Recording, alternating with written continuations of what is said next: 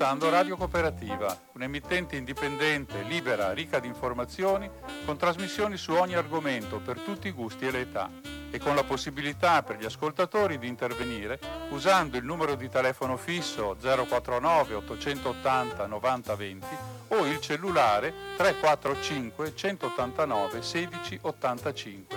Nessuna interruzione pubblicitaria, mai, perché non dipendiamo da alcuno sponsor commerciale. Radio Cooperativa si regge sul volontariato di conduttori e amministratori e soprattutto sulla generosità dei molti ascoltatori e soci che la sostengono finanziariamente. Per farlo basta collegarsi con il sito www.radiocooperativa.org che contiene tutto quello che può essere utile per contattarci e aiutarci. Oppure si può usare il bollettino postale numero 120 82 301 intestato a Informazione Cultura, via Antonio da Tempo 2, 35 131 Padova. La frequenza principale è 92,7 MHz in modulazione di frequenza. Ti aspettiamo per dirti grazie di cuore e buon ascolto.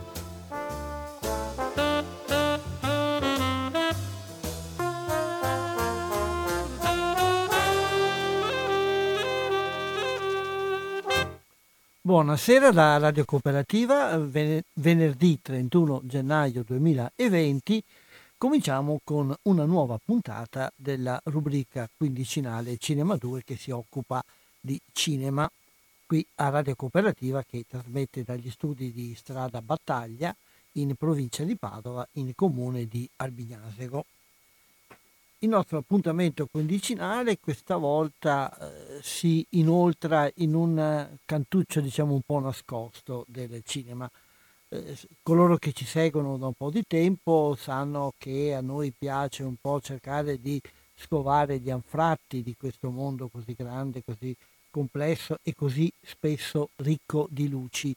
Eh, grandi strutture, grandi film, grandi opere certamente, ma a noi piace anche andare a ruspare, possiamo dire così, nel cinema piccolo, cercando di vedere coloro che il cinema eh, lo seguono per passione, anche lo vedono, non soltanto si interessano in qualche modo di farlo. E anche fra quelli che, che lo fanno cerchiamo di mettere un po' in risalto coloro che hanno pochi mezzi, poche disponibilità. Il piccolo è bello, si diceva una volta, eh, gli economisti su questo discutono, si accapigliano, è vero che per avere delle realtà che si impongono a livello nazionale ed internazionale c'è bisogno anche di una certa dimensione, ma è anche vero che nel, piccolo molto spesso si trova molta più genuinità e si trovano spesso delle perle, delle cose inaspettate. Una di queste perle inaspettate è quello che è accaduto proprio in questi giorni ad un uh, regista che fa il regista soprattutto per passione e per portare avanti una sua certa visione anche del modo di fare cinema, del rapporto fra il cinema, la storia, il territorio, come sentiremo dire da lui, Dennis Delay, giornalista e regista vicentino, il quale eh, proprio in questi giorni ha, eh, ha, ricevuto un invito veramente inaspettato.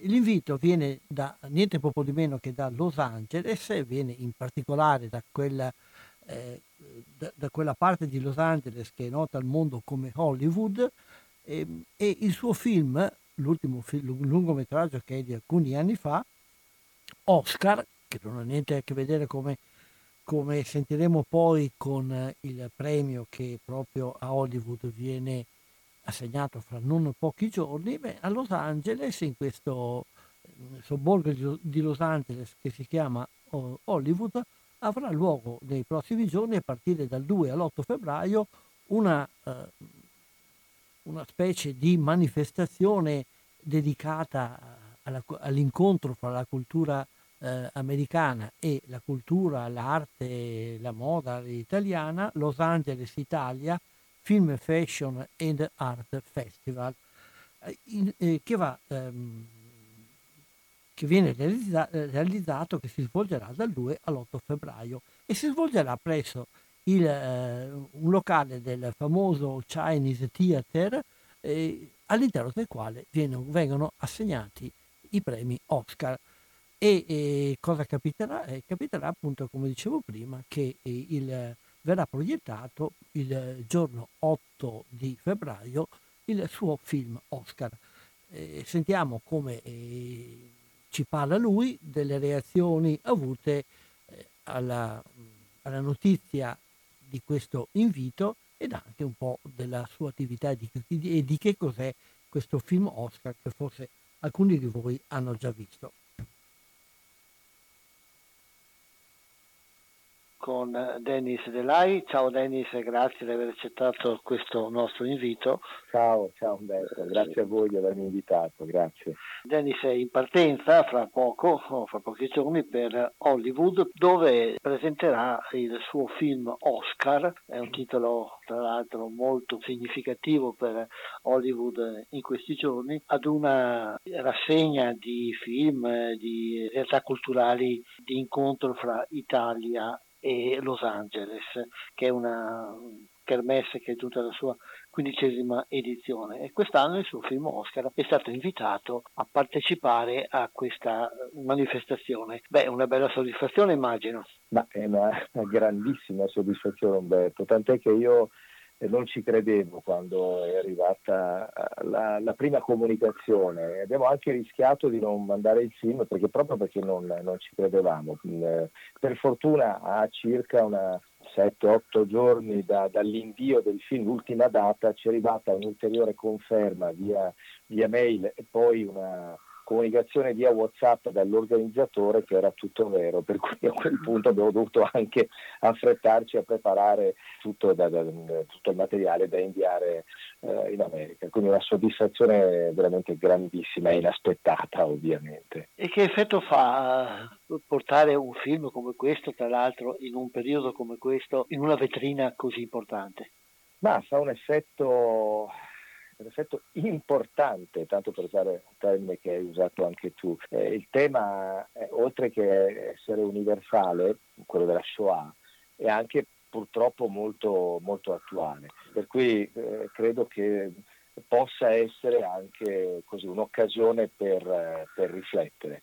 Questa storia che abbiamo raccontato nel film è una storia che eh, è accaduta veramente, seppur ovviamente con delle licenze come, come dire, drammaturgiche che ci siamo presi, però eh, i personaggi sono esistiti veramente, quello che è accaduto è successo veramente. Devo dire che loro eh, in qualche modo sono stati fortunati, loro ebrei, perché attraverso un'organizzazione partigiana in qualche modo sono eh, riusciti a mettersi in salvo, anche se a caro prezzo, perché la mamma di Oscar film si chiama Oscar proprio per questo, perché il protagonista si chiama Oscar, Oscar Klein. Mamma di Oscar nella fuga perde anche il bambino che aveva in grembo, quindi una fuga drammatica devo dire. Però ecco, per gli altri ebrei che si trovavano insieme alla famiglia di Oscar in quel periodo eh, al confino in un comune dell'Alto Vicentino, purtroppo per tutti gli altri ebrei non c'è stato scampo perché sono stati portati nei campi di concentramento e purtroppo nessuno di loro è, è tornato. Quindi una storia, ecco, una storia molto importante eh, su, cui, su cui riflettere sempre perché la memoria va sempre tutelata. Sì, leggevo proprio questa mattina, mi pare, un articolo in cui si dice che un italiano su dieci almeno non crede alla Shoah ed è un direi una statistica abbastanza impressionante. Oscar di fatti è un musicista mm, sì, ebreo sì, sì. che è stato ospitato, nascosto in un paese dell'Alto Vicentino e poi lui, come dicevi, è riuscito a fuggire. Quindi non ha niente a che fare con il premio Oscar, diciamolo, anche se questa... no questa presentazione avviene direi a pochi giorni perché l'Oscar è il 9, mi pare che la proiezione è prevista per l'8 se non sbaglio. Sì, il giorno prima. Quindi il giorno prima. Sì. Poi il teatro è praticamente di fianco al palazzo dove, eh, esatto. Dove quindi, consegnato quindi, l'Oscar, la sapienza. Quindi c'è questo eh, in più molto significativo anche perché, diciamolo, l'Oscar e l'attività di Dennis Delay non è eh, spalleggiata da una delle grandi distribuzioni e ancora più grandi produzioni, ma si tratta di un'attività piccola di professionisti ma anche appassionati di cinema e siete al vostro terzo lungometraggio. Sì, anche se il primo diciamo era più una docufiction, un documentario. Diciamo che un lungometraggio che abbia una sua struttura sceneggiatura è il secondo. Sempre a tema storico perché il primo che poi era Terre Rosse era ambientato sempre nella seconda guerra mondiale ma eh, nel mondo della resistenza. E cos'è che vi spinge a fare il cinema? Eh, non certo i soldi, intanto, intanto non certo i soldi perché noi li abbiamo guadagnati, noi siamo, eh, ci siamo costituiti in un gruppo, in un'associazione culturale e quindi quel po' che guadagniamo eh, anche da, dai, dai, piccoli incassi che abbiamo fatto, lo reinvestiamo nei nostri eh, film che hanno... Noi, noi, vorremmo raccontare la storia dei nostri territori, quindi ci spinge la passione innanzitutto per, così, per il cinema, la passione per la storia, perché insomma siamo tutti un po' appassionati di storia noi del gruppo. E abbiamo pensato che eh, sarebbe stata una guerra persa fare concorrenza alle grandi produzioni su, sui grandi temi o sulle commedie dove ci sono fior di attori che eh, ovviamente lavorano e che quindi hanno anche un ritorno di immagine, di incassi. Noi dobbiamo ritagliarci una nicchia e abbiamo pensato che l'unico modo fosse quello di raccontare storie vere, possibilmente, del nostro territorio, possibilmente far scoprire storie che non erano conosciute come quella di Oscar Klein. Che questa volta viene messa a confronto con una serie di film che comprendono anche produzioni molto famose. C'è una personale dedicata a Al Pacino e il presentatore di questa rassegna è Salvatore, quindi un piccolo cinema fatto di passione, fatto di voglia di raccontare il territorio, però che riesce a farsi vedere anche in una dimensione molto molto più vasta. Complimenti, diciamolo chiaramente. Grazie, grazie. Credo che sia questa la cosa straordinaria poi alla fine, che ci sia un piccolo film, piccolo, piccolo, piccolo, che si trova in questa rassegna che rende omaggio, per esempio nella giornata della nostra proiezione, la mattina c'è un omaggio a Lina Müller e alla sera un omaggio a Soldini con Ginger e Fred, noi siamo in mezzo, per cui eh, ancora di più onore in ottima compagnia e questa testimonianza del fatto che per fare strada, per eh, farsi vedere non occorre avere sempre, sempre utile avere i soldi, ma soprattutto avere le idee e le capacità di fare le cose fatte bene. Ci sono possibilità di vedere Oscar, se uno se l'è perso a suo tempo? Allora, se uno vuole vederlo, eh, beh, c'è il DVD che si trova in, online nei Mondadori Store oppure in IBS oppure su Amazon. Attenzione su Amazon perché è stato catalogato in maniera un po' particolare per trovarlo, perché il, se uno digita Oscar ovviamente esce tutt'altro.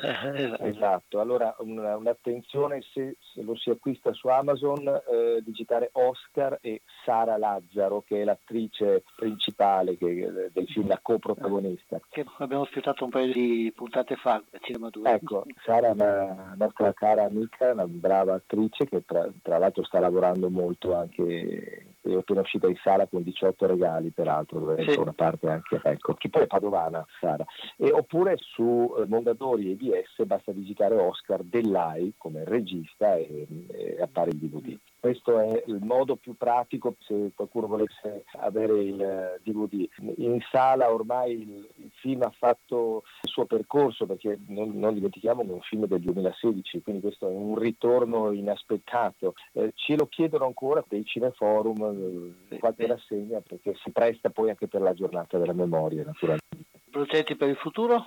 Progetti per il futuro sì, stiamo già lavorando a un nuovo film, siamo ancora in fase di sceneggiatura, anche questo sarà un film che racconta una storia vera, drammatica, questa volta però ci eh, spostiamo negli anni Ottanta, nel eh, Vicentino e nel Veneto, gli anni dei sequestri di persona da parte dell'Andrangheta e non solo.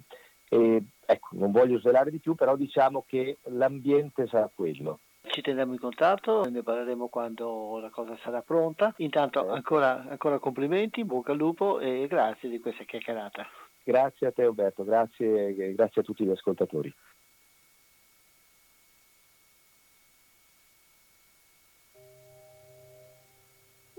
Era l'estate del 1943 e tutto stava per cambiare anche le nostre poche certezze stavano per essere spazzate via. Nulla sarebbe stato più come prima, nemmeno la musica.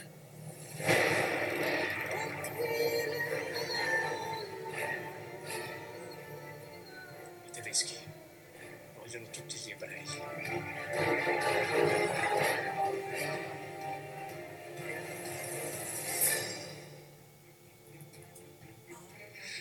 Aiutaci. È una famiglia ebrea, non ha fatto niente di male. Voglio quegli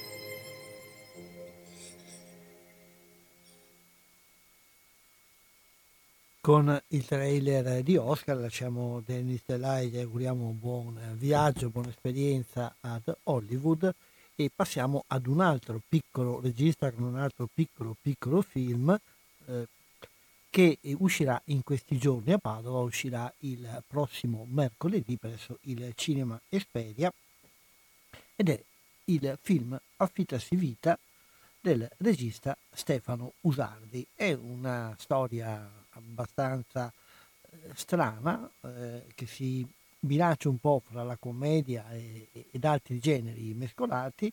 Stefano è solito a fare film di, di questo genere ed è anche solito a fare film che propongono, eh, magari sorridendo, delle riflessioni. E sentiamo come ci presenta lui questa nuova pellicola che ricordo è in arrivo a Padova nei prossimi giorni.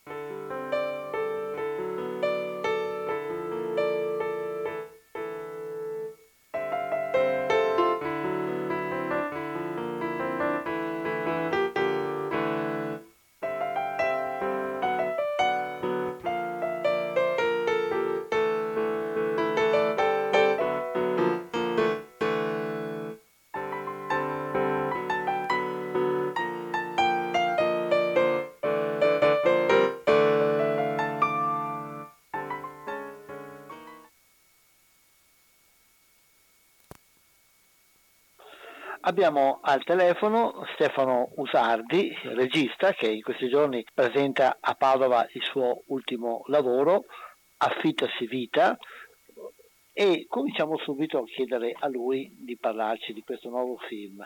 Eh, Affittasi Vita è un film che abbiamo fatto già, nel, girato a Trieste l'anno scorso, sta andando ancora adesso per i festival abbiamo partecipato in concorso al RIF di, di Roma, al Festival del Cinema Indipendente, insomma. E siamo molto contenti perché siamo riusciti a, a creare diciamo, un film eh, abbastanza coinvolgente, e però molto molto come dire, fruibile dall'inizio alla fine. E gli attori sono stati tutti bravissimi, anche la critica, ormai eh, ci sono svariati articoli online, eh, si è espressa in questo modo. Poi avevamo come protagonista Massimiliano Varrese che, che poi stava partecipando ad Amici e la, la sua ragazza, quindi niente, molto contenti. Come, come, possiamo definirlo? Una commedia, una commedia nera? sì, ma allora, ecco, sì, come adesso mi sembra che in America si usi il termine di dramedy, eh, che è un mix tra commedia e drammatico. E allora sì, io direi questo perché no, sicuramente non è un comico, cioè non è una commedia che fa ridere, nel senso fa ridere ma non, non, uh, non per degli sketch, ma, ma per delle riflessioni. Poi devo dire che partecipando a varie proiezioni, ci sono proiezioni in cui sento la sala ridere molto e altre proiezioni in cui sento la sala ridere meno per certe per certe situazioni, quindi quello dipende un po' dal, dal, mood che hanno le persone che poi guardano il film. Però nel mio percorso si inserisce sicuramente come il più drammatico dei, dei film che ho fatto fino ad oggi, meno del prossimo, diciamo che come linea generale stiamo tenendo un po' un, una direzione verso il drammatico, non il drammatico nudo e crudo, ma comunque un po' meno commedia e, e, più drammatico, soprattutto per quanto riguarda i festival che tendono a prediligere un, un po' quelle tematiche rispetto a, alla commedia. E come è nato questo film? Ma questo film è nato sempre, allora io sono due film che collaboro con la FIFILM di, di Caterina Francavilla che è questa casa di produzione di Agordo, con la quale ci troviamo molto bene. Eh, nella fattispecie ieri eravamo a Trento perché stiamo dire, mettendo in piedi un nuovo progetto che gireremo appunto quest'anno con uh, attori anche molto importanti, ad esempio Roberto Erlicca parteciperà al progetto. E quindi noi ormai stiamo collaborando da, da svariati anni, cinque anni, e quindi avevamo questa sceneggiatura, abbiamo iniziato a sentire i nostri fedelissimi collaboratori, con molti dei quali lavoro ormai da, da quattro film e, e, niente, pian pianino abbiamo visto la città, ci piaceva come location, abbiamo avuto contatti con persone del posto e, e abbiamo fatto questo film insomma. La sceneggiatura è una tua idea originale? Sì, sì, sì, i soggetti e le sceneggiature sono mie, poi a volte ho dei collaboratori cioè, ai quali mando la sceneggiatura e poi loro mi dicono guarda qua manca un po' questo, qua manca un po' quello, metti magari aggiungi un po' questo personaggio e poi arriviamo ad avere la sceneggiatura completa insomma. Quanto è durata la lavorazione? Bah, allora di, di produzione un sei mesi, poi di, di produzione specifica, cioè di riprese eh, quattro settimane a Trieste e un paio di giorni qua in Valbelluna, poi di post produzione altri 4-5 mesi. Ci sono stati momenti particolari? Sì, beh, allora, eh, chi mi conosce un po' sa che mm, mi piace molto girare mh, mm, eh, in modo istintivo e quindi abbiamo coinvolto le persone anche a loro insaputa, diciamo, finché poi non le, non le fermiamo per far filmare le liberatorie però ci sono molte scene che noi abbiamo girato in città, quindi questa cosa ha creato molto scompiglio e, ed è stato anche divertente. Basta pensare adesso mi un episodio che la polizia in borghese ha fermato la nostra costumista perché era a bordo strada che vestiva, mm, cioè preparava i costumi perché stavamo girando una scena noi in, in macchina e l'hanno fermata anche se documenti pensando che fosse una venditrice ambulante, ecco, per, per dire una, cioè perché è, è, un po' il nostro modo di girare, un po' questo. Cosa vi è piaciuto particolarmente di Trieste? Ma allora di Trieste noi l'avevamo scelta apposta perché mh, mm, coniugava il fatto del mare, quindi un blocco, e l'apertura del, scusa, il mare come apertura. E poi invece dietro ha queste montagne con il confine lì a, che si può vedere eh, come diciamo blocco immaginario. E quindi era un po' il contrasto che ha il, il protagonista che è continuamente combattuto tra l'esigenza di partire, quindi di, di lasciarsi alle spalle la sua vita lì a Trieste e invece il problema di non riuscire ad andare via perché deve finire questo dipinto insomma, che, che, lo tiene legato a quella città. E, e, questa è la contraddizione che ci piaceva di più che poi è anche un po' quella che parlando con i triestini perché poi ne abbiamo conosciuti molti eh, tutti sottolineano insomma c'è una città molto contraddittoria. E, e, era proprio la sceneggiatura noi volevamo un posto così con città, con, uh, con mare e montagna e, e, non ce ne sono molte in Italia, cioè c'era Genova, diciamo ri- rimanendo un po' a nord e poi vabbè, poi scendendo ce ne sono di più, tipo Ancona, sarebbe piaciuto molto Taranto come location, però insomma era un po' lontano in questo momento che siamo ancora molto piccoli come produzione, quindi... Eh, era più complicato. Beh, che era più complicato andare a Taranto, eh però beh. nella mia vita non escludo che spero un giorno di fare un film a Taranto e comunque rivalutare una città come Trieste che un po' ultimamente sì. è cominciato ad apparire un po' di più negli schermi italiani. Sì, ma sai perché mm, praticamente eh, la Film Commission è molto attiva. Poi bisogna, adesso no, non voglio parlare male di nessuno assolutamente perché loro, noi avevamo anche vinto un bando con loro, però erano finite le risorse. E allora succede che prediligono sostanzialmente le grandi produzioni, un po' tutti, eh, eh, quindi ci sono queste grandi produzioni RAI magari che, che riescono ad arrivare e dire, utilizzare gran parte delle risorse e magari il cinema più indipendente, più diciamo dei ragazzi, indipendentemente dalla qualità, eh, perché non metto in dubbio che una produzione RAI cioè, sia di qualità, non, non dico niente, però magari sai, queste film commission dovrebbero iniziare anche a, a dare un occhio di più a, non, non, parlo per me, ma penso ad altri registi magari giovani, molto bravi,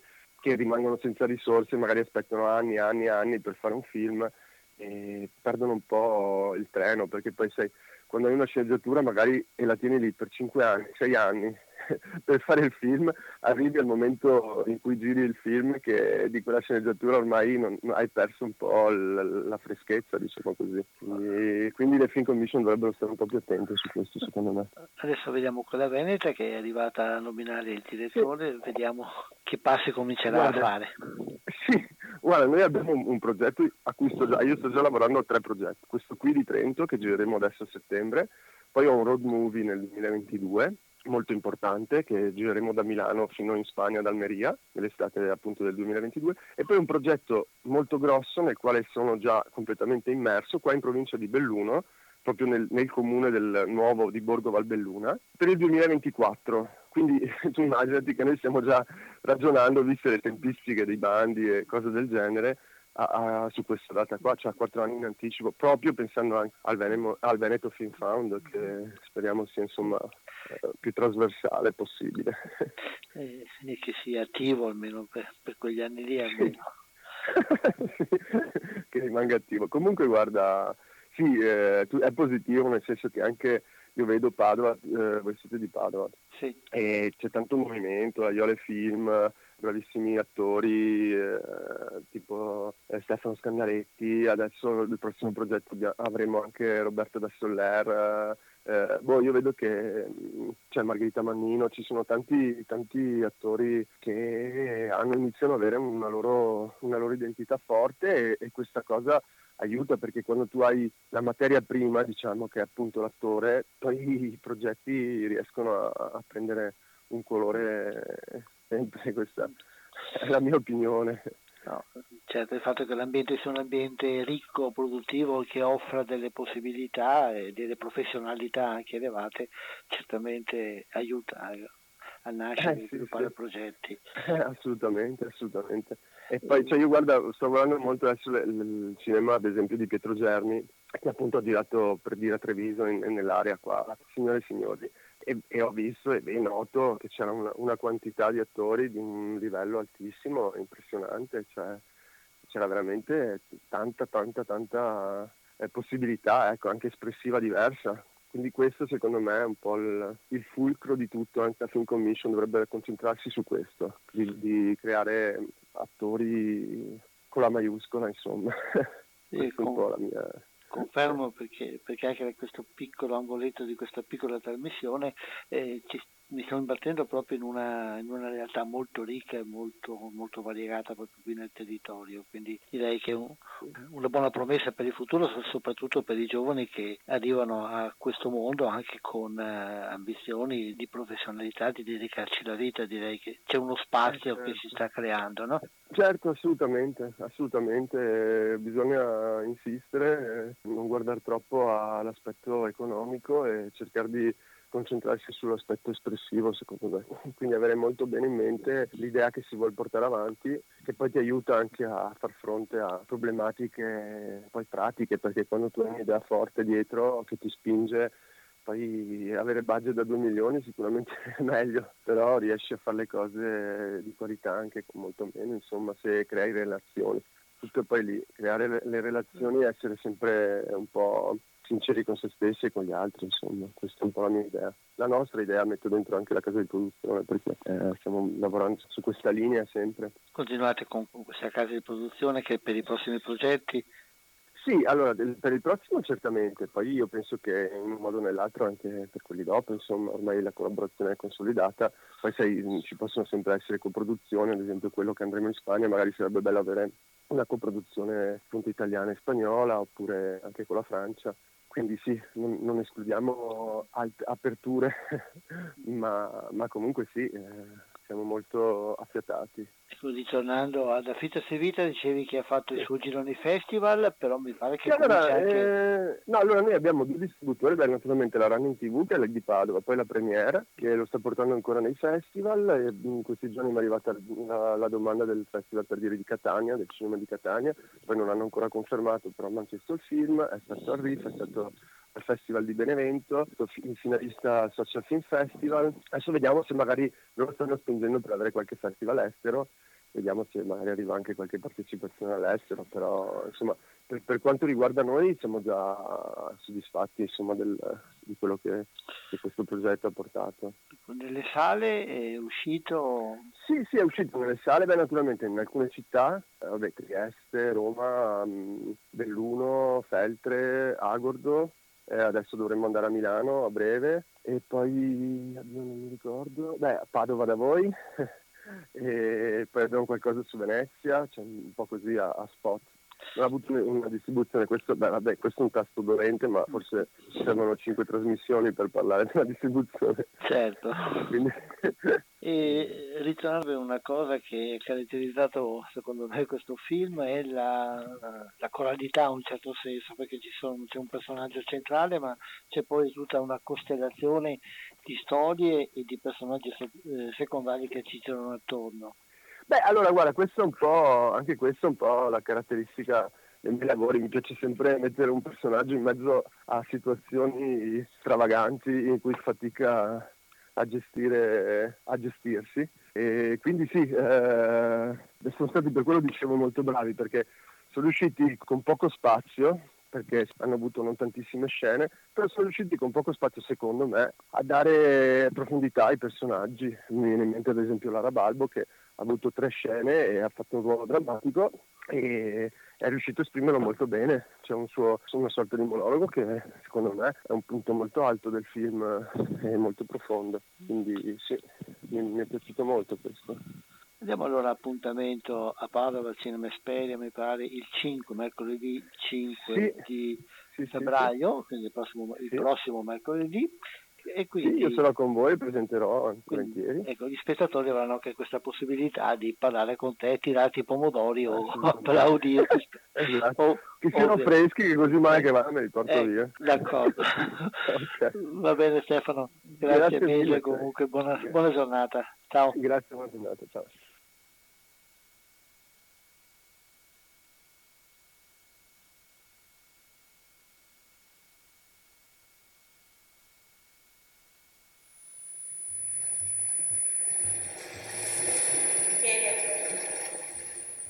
Michele, cosa stai facendo? Non so. Ma ti rendi conto che ci stiamo dormendo tutti? Michele, mangia i cereali che ti servono per la dieta. Tu non ci sei neanche in una foto perché sei sempre da solo. Hai finito di lavorare al fresco? Vedo dello stupore nei vostri occhi. Questo non è stupore, questo è un dramma. Dieci giorni. Dieci. Quando ti ho conosciuto eri pieno di creatività e non avevi niente. Invece adesso che hai tutto, anzi che io ho tutto, non sai fare più nulla. Ha da poco chiamato la signora e mi ha obbligato a preparare la sua valigia. Credo funzioni tutto, però se hai qualche problema, chiamami. Tanto non rispondo. Ti rendi conto di dove sei? La signora Rosalia ha una storia triste da raccontare. Tu ami venire quindi a seguire. No, no, no, così. Io vivrei qui. Ecco che è tornato. Quello morto. Esatto. Ma potrebbe... E potrebbe, e poi se muore sul più bello. Forse... Come sono messi i tuoi parenti? Agli amici. Come sono messi i tuoi amici? Ne hai amici? Michele, vestiti. Che succede? Ma sei sempre umano. Ma chi è questa? Ma questa è la grande, l'immensa Romiza Puceanu. Ho provato a vivere senza amici. Senza niente. Io so solo che ti ho dato tutto. Io quando sento l'amico Puceano mi sento libero, mi sento il vento, mi sento che me ne voglio andare. Se solo finissi questo cazzo di dipinto, io adesso saprei che cosa cercare. Io non so chi sia sta Romica. Romica Puceano. Vabbè, comunque, ha iniziato a farti le canne.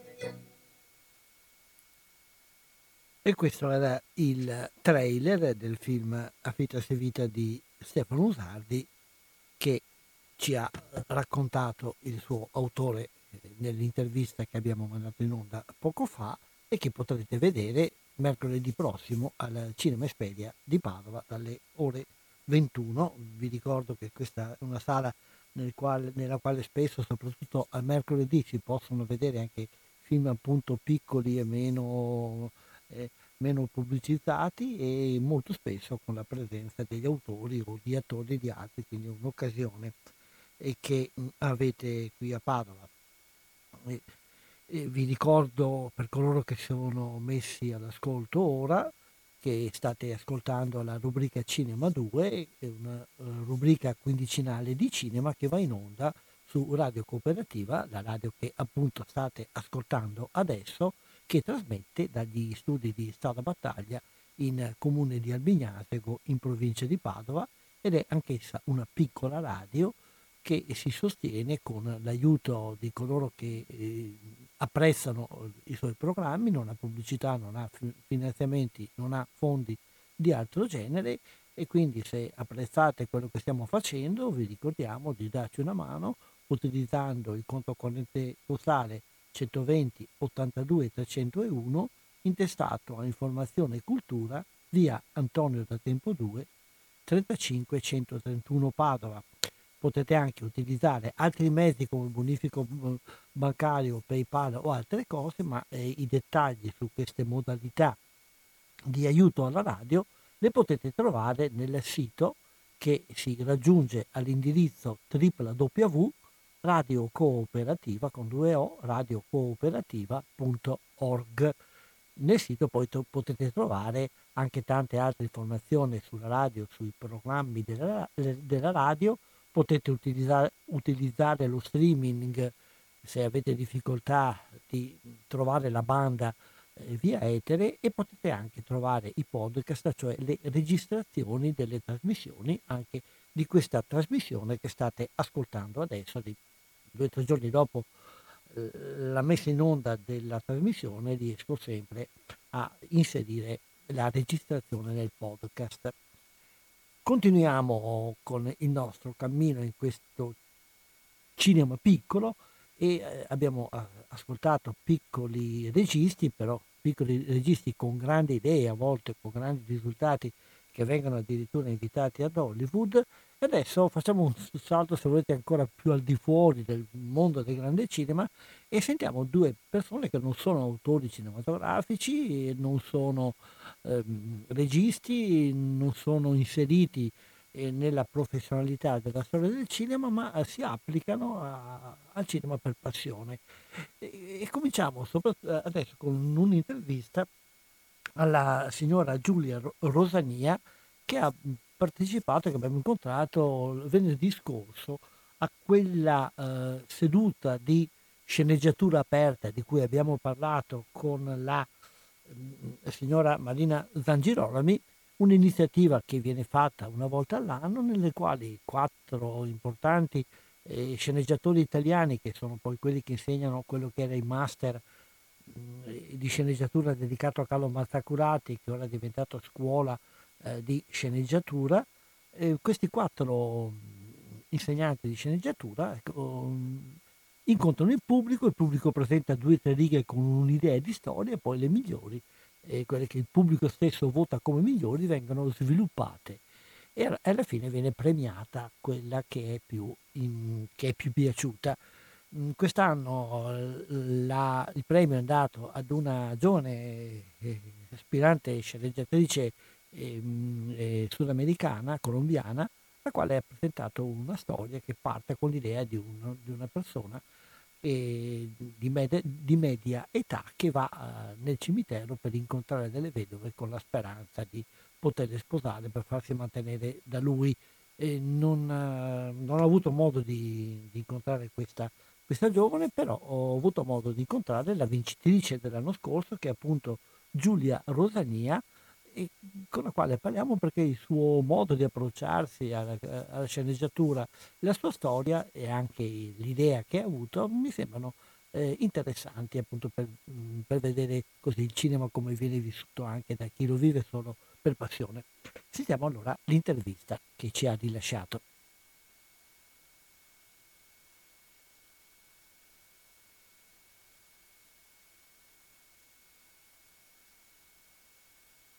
Abbiamo al telefono la signora Giulia Rosania, buongiorno intanto e grazie buongiorno, per aver accettato questo invito. Grazie a voi.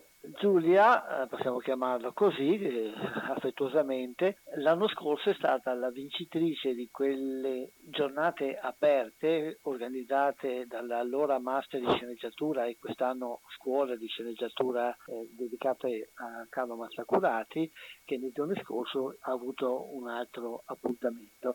In quell'occasione era presente anche lei che è stata, come dicevo, la vincitrice dell'edizione dello scorso anno con un suggerimento di una sceneggiatura abbastanza particolare. Beh, intanto ci vuole ricordare questa sceneggiatura? Certo, la storia che avevo presentato era la seguente.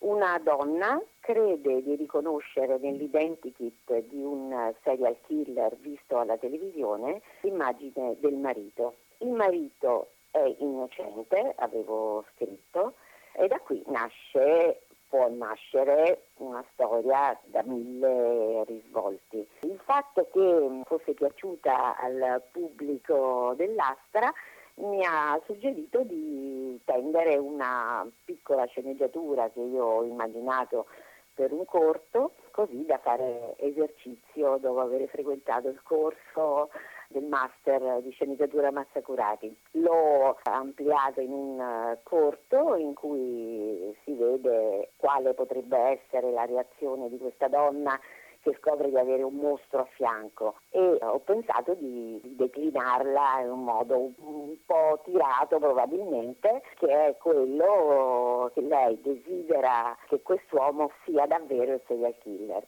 perché lei è talmente disperata nella sua vita è triste e anche una vita così eh, affogata nel quotidiano che questo le darebbe anche uno spazio così di, di novità, un po' di adrenalina. Questo mm, piccolo corto ha avuto la fortuna di essere stato scelto in un concorso in un film festival a Londra ed è finalista tra tanti altri. La premiazione di questo corto avverrà il 22 di febbraio prossimo a Londra, il Film Festival di Londra e lì avevo pensato di tradurlo in inglese per lanciarlo in un mercato anglosassone o di, di lingua inglese per vedere se suscitava qualche consenso. Come è nata questa sua passione per la sceneggiatura? Dunque, la, la, la passione per la sceneggiatura da, nasce in me da un equivoco. E l'equivoco è che era per me che la sceneggiatura fosse letteratura. Questo eh, forse è un po' l'equivoco in cui eravamo un po' eh, tutti, tutti quelli che non hanno esperienza di che cosa sia una sceneggiatura la vedono come una um, costruzione letteraria. Per fortuna ho frequentato il master che ha spazzato via questa um, idea perché la sceneggiatura ho imparato molto bene che è la costruzione di una storia nella quale sinceramente la letteratura non trova molto spazio. Quindi il risultato del master è stato quello di dare un metodo per poter mettere sulla carta delle storie che abbiano una loro potenzialità. Immagino che alle spalle ci sia una passione per il cinema. E la passione, ovviamente la passione per il cinema e le storie, la passione per le storie che sono ancora tutte da, da raccontare. Per quanto dalla mitologia greca ad Omero possiamo dire tutti gli intrecci siano stati già costruiti, noi ancora abbiamo fame di storie e andarle a vedere al cinema e vederle sviluppate attraverso le immagini a me dà molta soddisfazione. Mi piace vedere quello che vedono gli altri, quindi il cinema è ovviamente alla base diciamo, di, questa, eh, di questo affetto per le storie. Che tipo di cinema preferisce? Personalmente adoro tutti i film di guerra, mi piace molto l'azione, mi piace adesso c'è questo cinema mm, per esempio coreano con Parasite, mi è piaciuto moltissimo perché è molto ben costruito, uh, ho imparato a capire un po' anche come si sviluppano i personaggi, quindi eh, sapendo più cose è anche più bello godersi il, il cinema. È come un, uno storico dell'arte che guarda dei, dei quadri, mh, mm, ha più conoscenze e può godere maggiormente di ciò che gli piace di più. Ed è per questo che ha deciso di iscriversi al master? Allora, ehm, prima di tutto devo dire che io sono alla fine di una carriera lavorativa perché sono già in pensione ed ero alla ricerca di qualcosa che mi potesse fare compagnia mia, nel mio passaggio di età dall'attività quotidiana, io ero insegnante a scuola, che non fosse uno stare a casa così. Mi sono ispirata a Camilleri quando ho capito che Camilleri ha cominciato a scrivere per le sceneggiature del suo commissario Montalbano già in tardissima età e ho pensato che forse questo poteva essere un'attività um, adatta per una persona che negli anni avrebbe avuto meno forze, meno uh, capacità fisiche, e quindi un'attività che tiene compagnia e mm, riempie le giornate molto a lungo. E io mi sono iscritta per poter eh, scrivere le mie storie sapendolo fare soprattutto cercando di imparare da, da, tutti gli errori e ne ho fatti tantissimi, commentatissimi in aula naturalmente da esperti ai quali bisognava assolutamente dare retta, senz'altro. Erano insegnanti severi? Allora, fra gli insegnanti vorrei citare Franco Bernini e Doriana Leondef che sono stati molto molto bravi. Bravi perché? Perché sono riusciti a smontare alcune delle idee che eh, mi sono venute. La prima proposta che ho fatto era una proposta in cui, in cui quando Bernini l'ha letta ha detto signora non, cioè, qua ci sono troppe cose, non dobbiamo assolutamente togliere perché qua ci stanno quattro storie in un unico film, non è possibile. Eh, severi direi di no, però sicuramente quando c'è da puntualizzare l'insegnante puntualizza e io in questo ho riconosciuto la mano dei maestri, anche perché loro stessi quando dovevano mm, montare qualcosa, raccontavano di quella volta che mm, anche a loro era successo e quindi di um, uccidere i preferiti era è necessario, è necessario. Nello stesso tempo, quello che è sempre divertente, e lo è anche come lei ha potuto vedere nelle giornate che si fanno al Cinema Astra, di questi piccoli incontri eh, aperti a tutti quanti, e vedere come persone che hanno una grande esperienza, Monteleone, Peppenello, nella mh, mm, scrittura delle sceneggiature, si innamorino di ciascuna storia. E quindi noi studenti abbiamo potuto parlare molto a lungo dei personaggi, di quello che volevamo far fare loro, in una maniera molto ehm, fresca, ecco, molto fresca. Io ho trovato che si siano, i nostri insegnanti si siano appassionati alle nostre storie e questo è stato un coinvolgimento che emotivamente eh, rinforza chi sta scrivendo. Non c'è stato mai disinteresse, non c'è stato mai eh, derisione. Certo, tante risate perché naturalmente poi eh, sulla carta è un conto, ma nel parlare questi personaggi, ma neanche Mazinga, UFO Robot facevano cose, tante cose quante quelle che gli facevamo fare noi in aula, ecco, però è stato molto molto divertente davvero. Quindi è stata una scelta che l'ha soddisfatta? Io sono molto soddisfatta perché eh, imparando dai migliori che, che abbiamo noi e ne abbiamo veramente di, di bravissimi. E perché comunque mh, qual è la, la, soddisfazione? La soddisfazione è questa, sono già due anni che io ho chiuso con uh, il master e in questi due anni non ho chiuso, non ho messo da parte tutto quanto e via a fare un'altra cosa.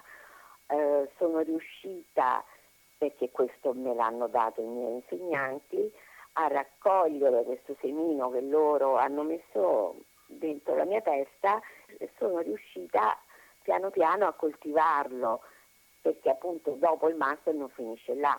La, la, signora Marina Zangirolami, incontrata per caso in città, mi ha chiesto di leggere la piccola sceneggiatura per questo corto che starebbe in gara ancora a Londra e mh, questo interesse ancora a master terminato per me che non, non, non ho esperienza e veramente non sono nessuno nel campo della sceneggiatura, è stato un bel segnale, quindi ogni cosa viene curata con, con affetto ma anche con severità, ecco, alcuni rospetti li ho anche ingoiati perché poi l'amor proprio è duro a morire.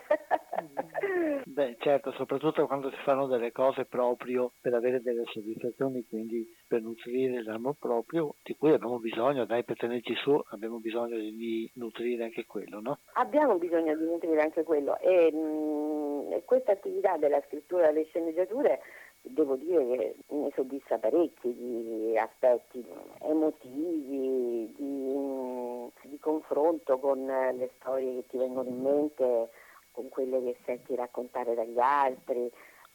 Si, si lavora tanto di immaginazione, di fantasia, di tirare le storie, tirare il personaggio, di mandarlo di qua e di là. E, e, se succedesse questo, e se invece fosse quest'altro, e quindi è un eh, continuo stare a pensare a, al tuo amato di quel, di quel, momento, la mia donna che immagina che il marito sia un, un terribile um, serial killer, in realtà se ne innamora follemente, è pazza, ma sì, è pazza, però a volte la realtà è anche più pazza di certe, di certe nostre um, fantasie. Certo. E quindi terminiamo facendo in bocca al lupo per il 22 Grazie. febbraio perché continuino queste possibilità di soddisfazione e di cultura dell'amore proprio, intanto quantomeno. Grazie anche di essere stata così gentile e simpatica con noi. Casomai ci La ringrazio signor Umberto, buon lavoro. Grazie, buona giornata. Buongiorno a tutti, buongiorno. Siccome Giulia diceva che il, uno, il, suo genere preferito è il film di guerra, facciamo uno stacco con il trailer del film di guerra più interessante che c'è in questi giorni sugli schermi, cioè il 1917 di Sam Mendes. Blake, scegli un uomo, porta la tua roba. Speravo che oggi fosse un giorno buono. La speranza è una cosa pericolosa. Tu hai un fratello nel secondo battaglione. Sì, signore. Stanno per finire in una trappola. L'ordine è consegnare un messaggio perché fermino l'attacco di domani mattina. Se fallite, sarà un massacro. Senti, parliamo nel momento. Ok. Abbiamo l'ordine di passare. Quella è la prima linea tedesca. Al riparo! Se non siamo furbi, nessuno salverà tuo fratello. Lo salvo io.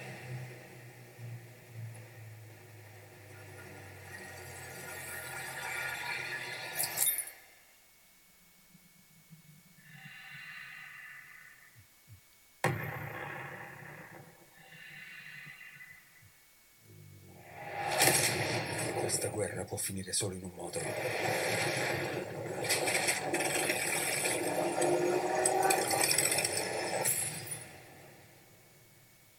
Vince chi sopravvive.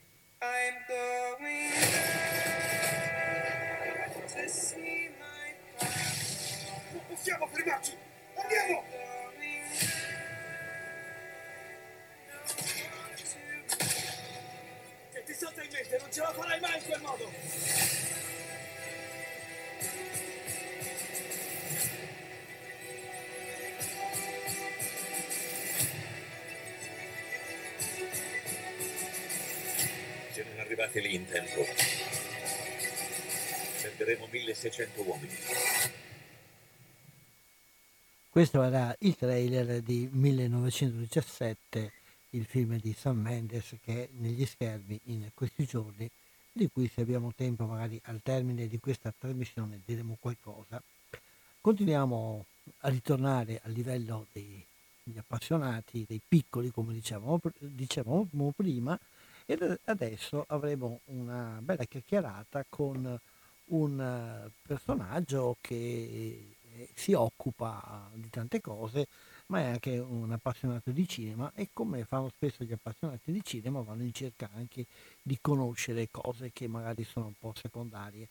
E lui ci parlerà di un uh, attore che, è stato molto in voga in un certo periodo del cinema italiano, che però non ha limitato la sua attività soltanto al cinema, soltanto all'attività di, attore, ma come sentiremo ha avuto una, una carriera molto variegata e, e, e, che ha avuto però come portato cinematografico quello di essere al centro di un momento un po' di cambiamento, di innovazione, di rivoluzione, se vogliamo così dire, di qualcosa all'interno del costume e del cinema. Sentiamo Sante Rodella, che è questo oh, oh, personaggio appassionato di cinema, il quale eh, ha approfondito la figura di Gianni Macchia, ripeto, attore, ma anche regista, artista eh, e tante altre cose, e mh, l'ha approfondita questa, questa figura, ne ha parlato anche in alcune conferenze e adesso sentiamo come ce la racconta anche a noi. Ecco allora l'intervista che ci ha rilasciato eh, Sante Rodella.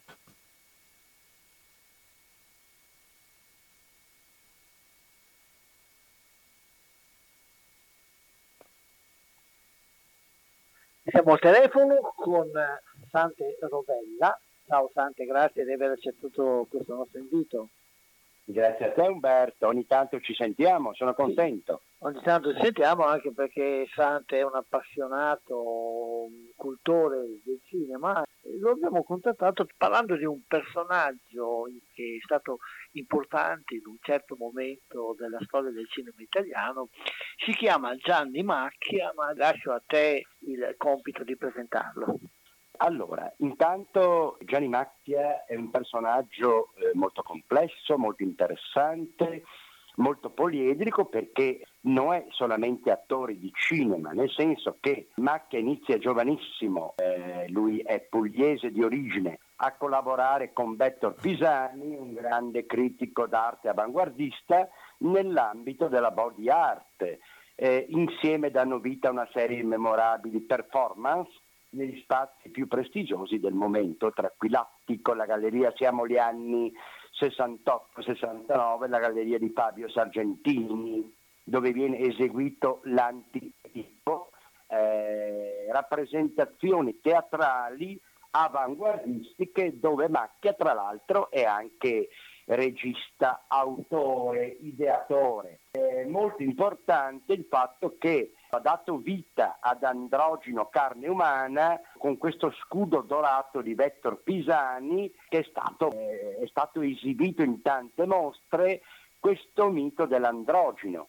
Poi lui è sempre stato interessato all'attività teatrale e ha avuto un successo incredibile al Teatro Apollo di Lecce con Aspettando Godot di Beckett poi tra l'altro è stato eh, regista teatrale di un'opera di Adamov, quindi voglio dire eh, proviene da una cultura avanguardistica teatrale molto forte, molto profonda, con forti frequentazioni. Eh, lui approda al cinema che non è un illustre sconosciuto. Quindi voglio dire, eh, ovviamente quando parliamo di Vettor Pisani, Bonito Oliva, eccetera, sono i personaggi del gruppo 63 che eh, a scuola, in letteratura, qualcuno li fa, altri non li fa, sono veramente contemporanei e che purtroppo ci fermiamo sempre molto indietro. Eh, Gianni Macchia è stato l'espressione di questa modernità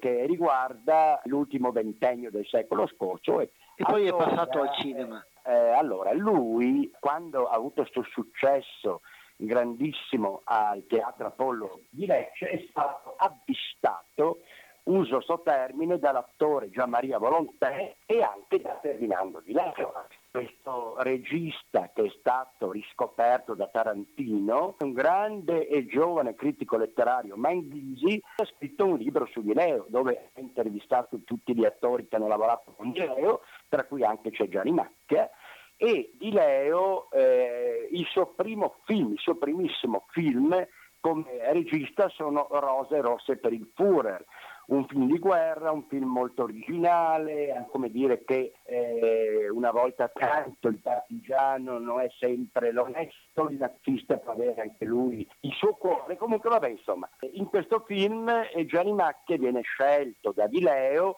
per una piccola particina, questa particina sarà eh, il provino senza tanti preamboli eccetera è quello che sarà il primo film, nel senso autentico del termine, di Ferdinando Di Leo, Brucia ragazzo Brucia, un film che già subito diventa un cult nel 69, un film che parla del 68, però come la maggior parte dei film di Di Leo sono film rivoluzionari che sono stati ipercensurati, procura di qua, procura di là e quindi molto anche tagliati, questo ha contribuito anche alla pubblicità questo film che è stato diffuso nei paesi arabi. Una curiosità è che questo film diffuso con fatica ovviamente anche in tutta Italia, l'unico paese dove lo stanno, paese a noi noto, lo stavano proiettando nel 69, 70, adesso non mi ricordo la data precisa, a Dolo c'era già tutto pronto e sono arrivati i carabinieri. Era un film sempre sotto sequestro e, ha avuto un successo grandissimo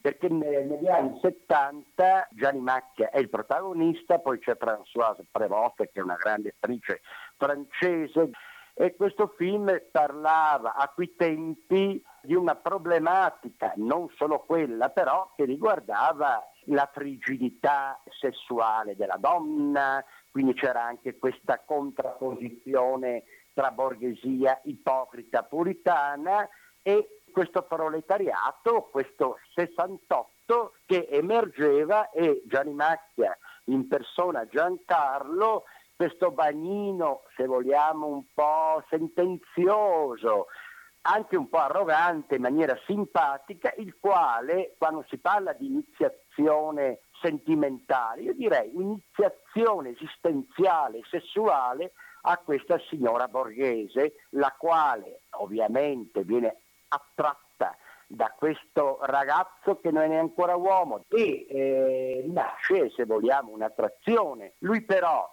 eh, nel film, sto parlando, questo bagnino non, si pone come seduttore, si pone come colui che la educa, dice va bene, io ti ho fatto provare certe cose che non riesci, che non sei riuscita a provare con tuo marito, quindi parla con tuo marito, quindi anche un rapporto amicale tra uomo e donna, un film molto, cioè mi rendo conto perché per quei tempi di puritanesimo, eccetera, eccetera, era un film molto all'avanguardia lei quando rivela al marito che è stata con bagnino e anche un uomo borghese viene da lui disprezzata, eravamo ancora nel 75, non c'era il diritto famiglia, quindi questa donna eh, viene minacciata di andare fuori di casa, sottratta alla figlia, eccetera, eccetera, e quindi c'è questo tentativo di, di suicidio che poi tanto tentativo non è perché il marito attua una omissione di soccorso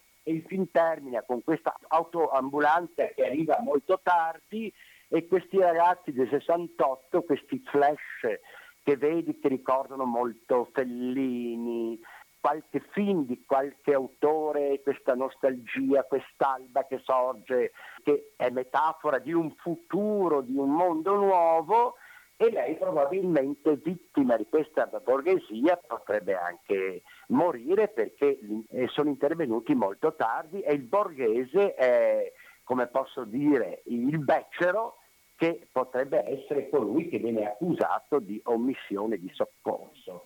Quindi il film è erotico, ma anche fortemente esistenziale, con problematiche molto forti, però probabilmente a quell'epoca le problematiche ne erano capite anche perché Di Leo usava l'erotismo non come voyeurismo ovviamente, ma come contestazione politica, eh, un erotismo politico ovviamente non era capito. Poi il problema qual è stato? E Di Leo secondo me amava cinematograficamente molto Macchia, l'ha scelto lui in fondo, solo che quando il film è uscito Brucia, ragazzo, Brucia è ricordato per Gianni Macchia, non è ricordato per Di Leo.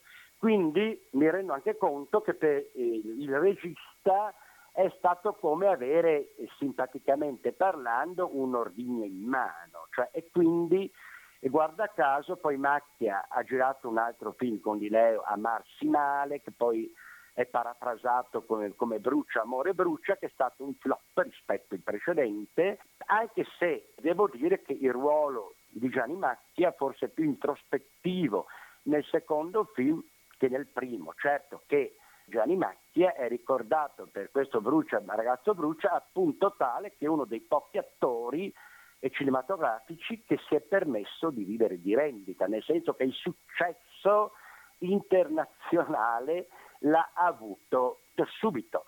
Poi una caratteristica che lo fa distinguere eh, nel bene o nel male da tanti altri attori del suo tempo, potrei citare Luca Stella, Lino Capolicchio, Fabio Testi, grandissimi attori che io ho anche tanto amato, eccetera, eccetera, che eh, lui ha sempre avendo un'ideologia fortemente pasoliniana, che poi seguiva anche molto amico di Dario Bellezza, era contrario, vedeva anche disastrosa la televisione. Gianni Macchia non è mai apparso nella televisione, fiction, uno sceneggiato, neanche come ospite in qualche trasmissione. Quindi è ovvio che lui avrà messo in preventivo che si è perso una buona fetta di pubblico. Cioè, io mi ricordo che negli anni 50, negli anni 60, 70, Anton Giulio Maiano, l'antenato delle fiction di adesso eh, ingaggiava tanti attori di teatro, la stessa Lida Valli, quanti sceneggiati, li abbiamo viste Virnalisi, Barner Bentivegna, la tragedia americana, che hanno avuto un successo incredibile nel pubblico televisivo che era il pubblico borghese, se vogliamo.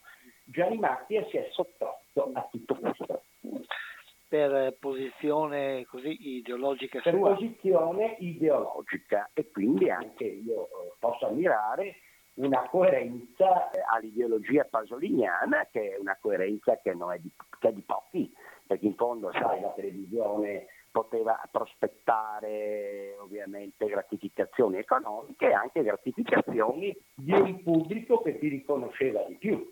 Ma io sono convinto sempre che le genialità sono più rigide. Più uno è genio, più è rigido, però può darsi che sia una mia opinione, però insomma che se Gianni Macchia è stato meno conosciuto di tanti attori è che lui non ha mai avuto a che fare con la mamma tv, non so se ho reso l'idea. quindi non ha potuto usufruire di quel canale pubblicitario che certamente la televisione cominciava ad essere molto importante. Interrompiamo con un po' di musica l'intervista con Sante Rodella qui a Radio Cooperativa.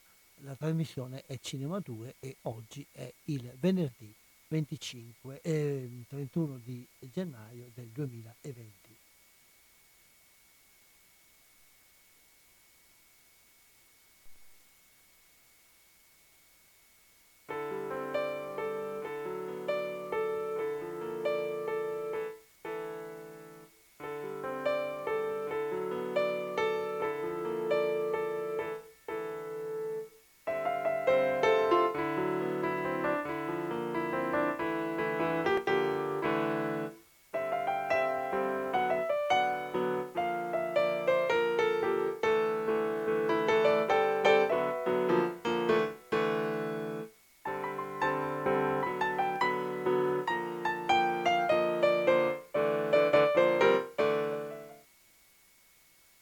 Anche perché andava nelle case, la gente era abituata a vedere la televisione forse molto più anche di oggi essere in televisione era fondamentale. Poi la sua carriera cinematografica è andata avanti oltre questi due film di cui hai parlato? Certo, allora eh, lui diciamo è andato avanti, anzi è stato un decennio molto intenso eh, il suo terzo film è una storia d'amore, addirittura con l'ex soprano Anna Moffo, un altro scandalo perché ovviamente un soprano che abbandona il melodramma per inserirsi, per far carriera ovviamente in un film che anche là è passato per un film erotico, è stato un doppio scandalo, però anche posso dire una pubblicità estrema. La scena della doccia, tutti e due nudi sotto la, la doccia, poi lei, figurati, era una delle, dei cinque soprani più importanti del mondo, al pari della Callas, al pari della Tebaldi, eccetera, eccetera. Questo non certo, non è stato gradito all'ambiente del melodramma e questo film è stato visto tantissimo, mi ricordo i miei tempi a Piove di Sacco, lasciamo perdere, però voglio dire eh, è un film che ha, avuto un successo di pubblico molto forte, meno di critica perché l'hanno visto come un film pattinato, un fotoromanzo, anche se io sostengo che questo escort gay o non gay, il quale si innamora di questa donna borghese, lui viene appunto da questo ambiente corrotto, malsano, però cerca eh, il suo momento, come posso dire, di bellezza, di poesia e il fatto che poi lui andasse con queste persone e poi le, le, eh, ricattasse, probabilmente anticipato tante cose che sono avvenute molto dopo, insomma, il discorso di, di ricattare i personaggi famosi, eccetera, eccetera. Guarda caso, eh, bene o male, tutti i film di Gianni Macchia sono film anticipatori. Forse per quello sono anche scomodi, perché anticipano una certa corruzione che sarà, diciamo, alle porte della società italiana. Con quali altri registi ha lavorato oltre che con Di Lui ha lavorato, allora guarda, molto con, eh, beh intanto un grande eh, film che ha avuto più successo in Germania con Olsen e Violenza contro Violenza un, e nel 79 I guerrieri del terrore che è un titolo ovviamente italiano, il titolo mi sembra iniziale è i trafficanti de panico, eh, perché René Cardona, il regista, è di origine messicana e questo film fa parte del, del, cinema messicano, anche se questo film ambientato in Germania ha avuto in Germania un successo incredibile. Gianni Macchia qua non è l'uomo erotico, ma è il classico delinquente, il quale però eh, c'è questo cedimento. Infatti io volevo dire che Macchia nel bene o nel male ha questo primato, che è il primo uomo che si è non solo denudato davanti alla macchina da presa, perché non è un fatto solo tecnico, è il primo uomo che si è posto come eh, ha tolto alla donna eh, la carica erotica. Anche lui si propone come desiderio, quindi soggetto e oggetto di desiderio erotico. Consideriamo che siamo anche in tempi in cui imperava un maschilismo pazzesco. Io mi sono documentato il famoso film che avviene dieci anni più tardi, Ultimo tango a Parigi, Bertolucci, prima di Marlon Brando, aveva invitato a interpretarlo Alain Delon e Jean-Louis Trintignant, il quale sembra che quando ha girato una scena erotica se n'è andato via piangendo, cioè il maschio per il maschio spogliarsi davanti alla macchina da presa e rappresentare questo ruolo soprattutto era un tabù. Gianni Macchia eh, sarà stato catapultato da Galileo, non discuto, in Brucia ragazzo brucia, come simbolo della sensualità, del maschio che è per la prima volta nel cinema italiano soprattutto come soggetto e oggetto di desiderio che era praticamente tipico della donna, perché il maschio, bene o male, era sempre seduttore. Eh, Macchia esprime un eros delicato, raffinato, però un eros che può accattivare. E quindi è una rivoluzione epocale che ha pagato caro, perché intanto i suoi film sono stati scambiati spesso per film scandalosi e poi anche perché il pericolo è stato quello di essere catalogato, di essere incasellato nel film di genere, infatti anche lui spiritosamente ha sempre detto io quando giravo un film o, o dovevo avere una pistola in mano oppure dovevo denudarmi, come dire che anche il cinema per lui non ha rappresentato la libertà come la pittura, il cinema a volte ti inquadra, eh, non riesci più a uscire da un certo cliché e quindi eh, la libertà dell'attore viene molto meno matta. Quindi possiamo dire che un po' ha lasciato il cinema anche per questo, eh, allora, lui si è allontanato negli anni 80 80 dopo aver girato il quarto film di Leo, Vacanze per il massacro. Non siamo al massimo di un di Leo, però voglio dire un film che ha gareggiato anche con Gio D'Alessandro, questa icona, beh, io lo chiamerei icona gay, icona, però voglio dire ha gareggiato con questo attore americano, poi lui aveva fatto anche un film non erotico, neanche poliziesco, con Adriano Celentano, Erpiù, e dove rappresenta l'antagonista di Adriano Celentano. Secondo me è uno dei, dei film più belli di Celentano. Però voglio dire, lui a un certo punto, è vero, negli anni Ottanta si stacca dal cinema, però lui non abbandona mai la sua attività teatrale. Infatti lui sarà autore e regista di tante opere teatrali d'avanguardia, Lerico VIII, Ham- Hamlet Computer, eh, l'Antiedipo, c'è questo teatro dell'assurdo al punto che uno potrebbe dire anche un post Ionesco, un post Beckett, quindi lui il teatro non l'ha mai abbandonato. Il cinema per lui non so se è stata una parentesi, oppure probabilmente è servito ad approdare a un'arte che forse a lui era più congeniale perché esprimeva la pittura, la libertà, una libertà creativa, poi naturalmente mostre in tutto il mondo, lui ha avuto le sue basi in Brasile, a Hong Kong, una pittura tecnicamente irriverente, una pittura che non fa bellezze, però esplosioni di tumultuose forme, come è stato definito, cioè una pittura visionaria, ha esposto anche a Roma. Io sono convinto che per Gianni Macchia il cinema non è una parentesi, è semplicemente un far parte di un'arte che dà un ulteriore completamento, perché se il cinema incasella la pittura dà una maggior libertà creativa.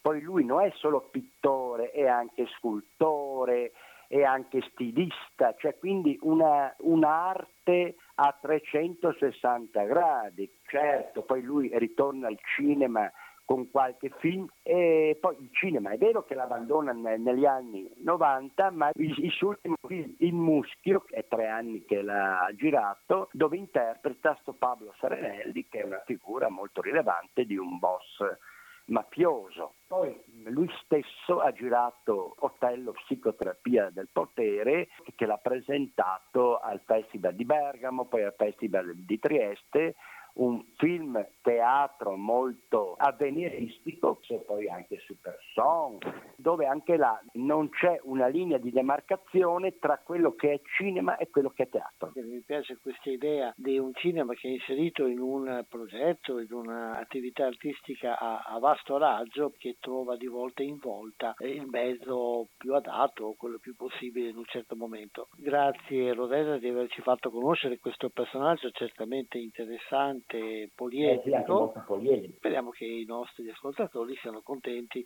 di aver incontrato e conosciuto questo Gianni Macchia. Grazie Sante e ci risentiamo allora in futuro per altre occasioni.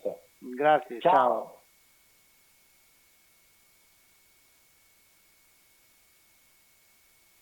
a volerti bene. Mi ami? Oh no, non è un sentimento così preciso. Niente sentimento, hai solo bisogno di un alibi. Travisare la realtà che invece è semplice. I sensi hanno le loro esigenze e vanno soddisfatti. Tutto qua. Ti sembra brutale e ti crei una sovrastruttura, la presenza del sentimento. Non c'è niente di semplice nella vita. Per una come te che l'affronta sulla scorta di un'educazione fasulla. Che cosa pensi di me? Non penso niente. Ma si pensa sempre qualcosa di una donna, dopo che... È una parte che non ti sta. Smettila. Sono felice di averti incontrato. Felice di essere stata con te. Felice che possa accadere ancora. Felice di essere qui. Tuttavia... Tuttavia niente, sei felice, basta, no? Possibile che tu non ti renda conto di quanto sia penosa la mia situazione. Io no. Ma davvero? Adesso cosa vorresti? Che ti dicessi una di quelle frasi che si incartano nei cioccolatini? Niente del genere. E allora che? Ma allora, tra te e me, che cosa c'è stato? Tra te e me? Te e me. E nient'altro. No, quello che è accaduto.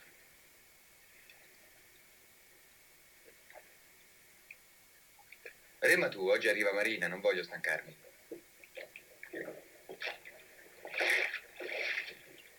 Queste cose non voglio sentirle. Tipica reazione borghese. Che significa per te borghese? Lo usi sempre come un insulto. Non puoi negare che la borghesia sia la tua stessa classe. Io chiamo borghese chiunque pensi bassamente.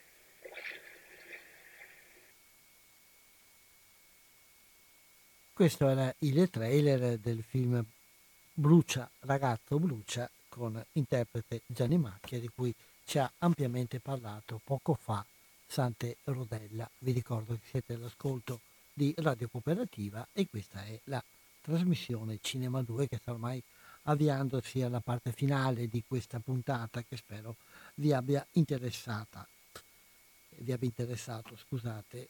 Abbiamo parlato di eh, sceneggiatori, eh, sceneggiatori anche per passione. C'è un'altra occasione che mm, si profila per coloro che vogliono presentare i loro soggetti ed è un'attività che sarà inserita nella prossima edizione del Detour Film Festival, eh, il festival del film di viaggio. I primi giorni del festival eh, saranno dedicati al, al, pitch, cioè alla presentazione di alcuni soggetti, un, qualcosa di analogo, forse anche più, eh, più ingrandito e più strutturato di quello che è venuto al Cinema Astra, di cui abbiamo reso conto prima, ed è ehm, la possibilità per chi ha un soggetto da parte di inviarlo al The Tour Film Festival e i sei soggetti scelti saranno invitati in due giorni appunto a sviluppare con l'aiuto di professionisti, di importanti sceneggiatori, la loro idea. E l'invio dei, dei soggetti è, è, stabilito entro il 16 febbraio, entro il 3 marzo saranno comunicati i vincitori e poi dal, 21, dal 20 marzo comincerà l'edizione di quest'anno del Tour Film Festival con inserita questa attività. Le informazioni ulteriori ovviamente qui non possiamo darle, però si possono trovare presso il sito del Tour Film Festival che si raggiunge facilmente digitando appunto Tour nel browser nel, che, voi, che voi utilizzate di solito. Un'altra iniziativa che mm, mi preme eh, sotto, eh, segnalarvi è quella che si tiene al Cinema Astra, abbiamo parlato prima del Cinema Astra e con il CUC il Cinema Astra organizza un, un paio di cose che mi sembra interessante segnalare. E la prima cosa è un, la proiezione di tre film eh, classici, storici, di tre grandi capolavori di Federico Fellini, e siamo nell'anno del centenario della nascita, ne abbiamo anche parlato in una trasmissione precedente, il lunedì 10 e il eh, martedì 11 di, eh, eh, di febbraio eh, potete v- vedere 8 e mezzo, il lunedì 24 e martedì 25 potete vedere Amarcord, poi gli orari li trovate nel sito del, del Cinema Astra o del Cook che organizza questa attività e eh, lunedì 2 marzo e martedì 3 marzo il film I Vitelloni. Ma sempre in collaborazione fra Cook e Cinemas c'è un altro paio di eh, proiezioni che vi invito caldamente a, a, a, prendere in considerazione. La prima è la riedizione eh, eh, restaurata del Dottor Stranamore, un fantastico film di Kubrick che se non avete visto eh, siete tenuti a vedere pena eh, passare qualche centinaio di anni in purgatorio, quando sarà il momento, e questo sarà il 3 di, ehm, il 3, eh, di febbraio e il 4 di febbraio, quindi la prossima settimana. Lunedì 17 e martedì 18 sempre di febbraio invece un altro grande classico questa volta di un regista francese, Jean-Luc Godard, e il film è Bond Apart. Mm, se non ho visto male, mi pare che questi film sono poi anche offerti in edizione eh, originale con i sottotitoli, occasione veramente per gli appassionati, eh, occasione non perdibile con cuor leggero. Siamo, oh, un, ancora un po' di tempo, prima vi accennavo a 1917 di eh, Sam Mendes, abbiamo sentito i trailer così come omaggio alla um, nostra intervistata Giulia Rosania che ama i film di guerra. Eh, il 1917 è un'immersione all'interno delle, delle trincee, un'occasione che ricorda quella di un altro film che ha eh, sconvolto un po' il modo di raccontare la guerra ed è, è Salvate il soldato Ryan, che qui si tratta di andare a salvare un soldato, cioè impedire che un reggimento di soldati venga preso in un'imboscata eh, durante, questa volta siamo però durante la prima guerra mondiale, 1917, per chi ricorda la storia sa che è il tempo della prima e non della seconda guerra mondiale. E la particolarità di questo film, eh, la principale, quella che eh, coglie subito lo spettatore con l'occhio minimamente accorto, è il fatto che il film è, è strutturato, è, è, realizzato come un unico eh, un piano sequenza. Piano sequenza è ormai un, un modo di girare che è, ehm, eh, che è entrato nella pratica del cinema eh, è una cosa molto virtuosa, cioè praticamente piano sequenza vuol dire in, eh, in, parole povere ed anche quando viene fatto veramente, realmente, eh, vuol dire prendere la macchina da presa, seguire continuamente eh, gli attori, far vedere tutta quanta l'azione senza mai interrompere la ripresa, quindi una lunga ripresa continuata. Eh, in più eh, questo si unisce a un seguire i due protagonisti che devono andare appunto a portare il messaggio attraversando molti pericoli, devono portare questo messaggio per evitare un'ecatombe e mm, la macchina della presa li segue senza mai mollarli, passando davanti, di dietro, giocando. Ovviamente il film è così complesso, la storia è così complessa, i set sono così articolati che non si tratta di un vero piano sequenza. Il film è stato girato mm, con i tagli inevitabili che poi sono stati però montati, oggi il digitale permette di fare miracoli di questo genere, sono stati studiati, ripresi e montati in modo di dare l'impressione di essere, di essere dentro l'azione. Ma quello che importa al di là del virtuosismo tecnico e digitale di questa cosa, l'importante è che questa scelta narrativa ti porta veramente dentro alla vicenda, eh, ti fa eh, camminare assieme ai, pro- eh, ai, protagonisti, ti fa girare attorno a loro, ti fa vivere quella vita di trincea che di solito il cinema non, non ha mai rappresentato fino in fondo, eh, proprio portandoti dentro. Ed è quella forse la, la caratteristica principale che il, lo spettatore si porta dietro, cosa vuol dire la trincea, eh, cosa vuol dire essere dentro a, ad una guerra di cui si, vist- si, sono viste molte immagini, ma immagini che raccontavano da lontano la battaglia, che non facevano quasi mai vedere le trincee se non in momenti di pausa o di divertimento. Ecco, il lato anche oscuro, il lato peggiore, il lato marcio, il lato, il lato difficile di una guerra che, stata, che ha segnato veramente la storia e che purtroppo ancora continua ad aleggiare attorno a noi. E un'ultima ricorrenza, eh, in, e poi magari di 1917, che è un film molto più complesso di quello che è la sua realizzazione tecnica e linguistica, ma eh, meriterebbe una, un discorso molto articolato, il tempo non ce l'abbiamo, tanto vi, suggerisco di eh, questa, questa, idea in modo che vi venga la, curiosi- la curiosità di andarlo a vedere. E c'è un'altra ricorrenza dei giorni scorsi, la, la tradizionale giornata della memoria che ogni anno eh, dà l'occasione di vedere un film dedicato alla, a questo momento tragico della Shoah. Parlavamo prima con Dennis Delay e dicevamo che mh, è importante la memoria, la memoria che sembra slabbrarsi sempre di più, viste le inchieste che eh, se sono vere dicono che un italiano, su, un italiano su dieci non crede che la Shoah sia esistita, magari ci fosse capitato dentro ci crederebbe di più.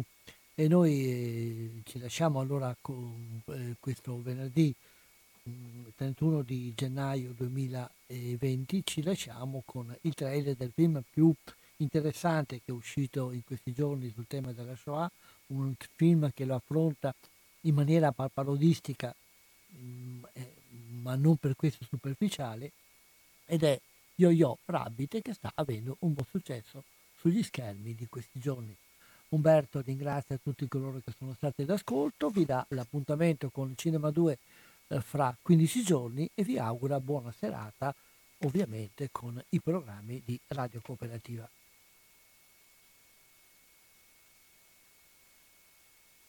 Maresciallo Giorgio, sei il nostro uomo migliore, preparati a partire. Oggi sarete impegnati in attività come giochi di guerra, tecnica di imboscata e utilizzo di esplosivi. Non credo di saperlo fare. Cosa? Ma certo che sai farlo. Alla tua età avevo un amico immaginario. Mi metteva sempre nei guai. Merda! Ragazzi, è ora di bruciare qualche libro! Cresci troppo in fretta. A dieci anni non si dovrebbe esaltare la guerra e parlare di politica. Heil Hitler! Vorrei che tanti nostri giovani avessero il tuo cieco fanatismo. Lo sapevi, gli ebrei riescono a leggersi nella mente. Ma come fai a riconoscerne uno? Potrebbero sembrare come noi. Ciao.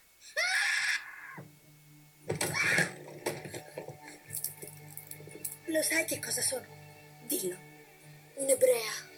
Gesundheit. Uh, è stato intenso. Che cosa dovrei fare? Non ne ho idea. Ci sono. Puoi Negozierò. la casa e accusare Winston Churchill. O negoziare. Se ti denuncio, saranno guai per te. Non vinceranno mai. L'amore è la cosa più forte al mondo. Tua madre mi ha accolta. È gentile. Mi tratta come una persona. Voi due sembrate intendervi bene. Lei non sembra una persona cattiva. Sono il nemico. Non sei un nazista, Jojo. Sei un bambino di 10 anni a cui piace indossare una buffa uniforme e che vuole fare parte di un gruppo.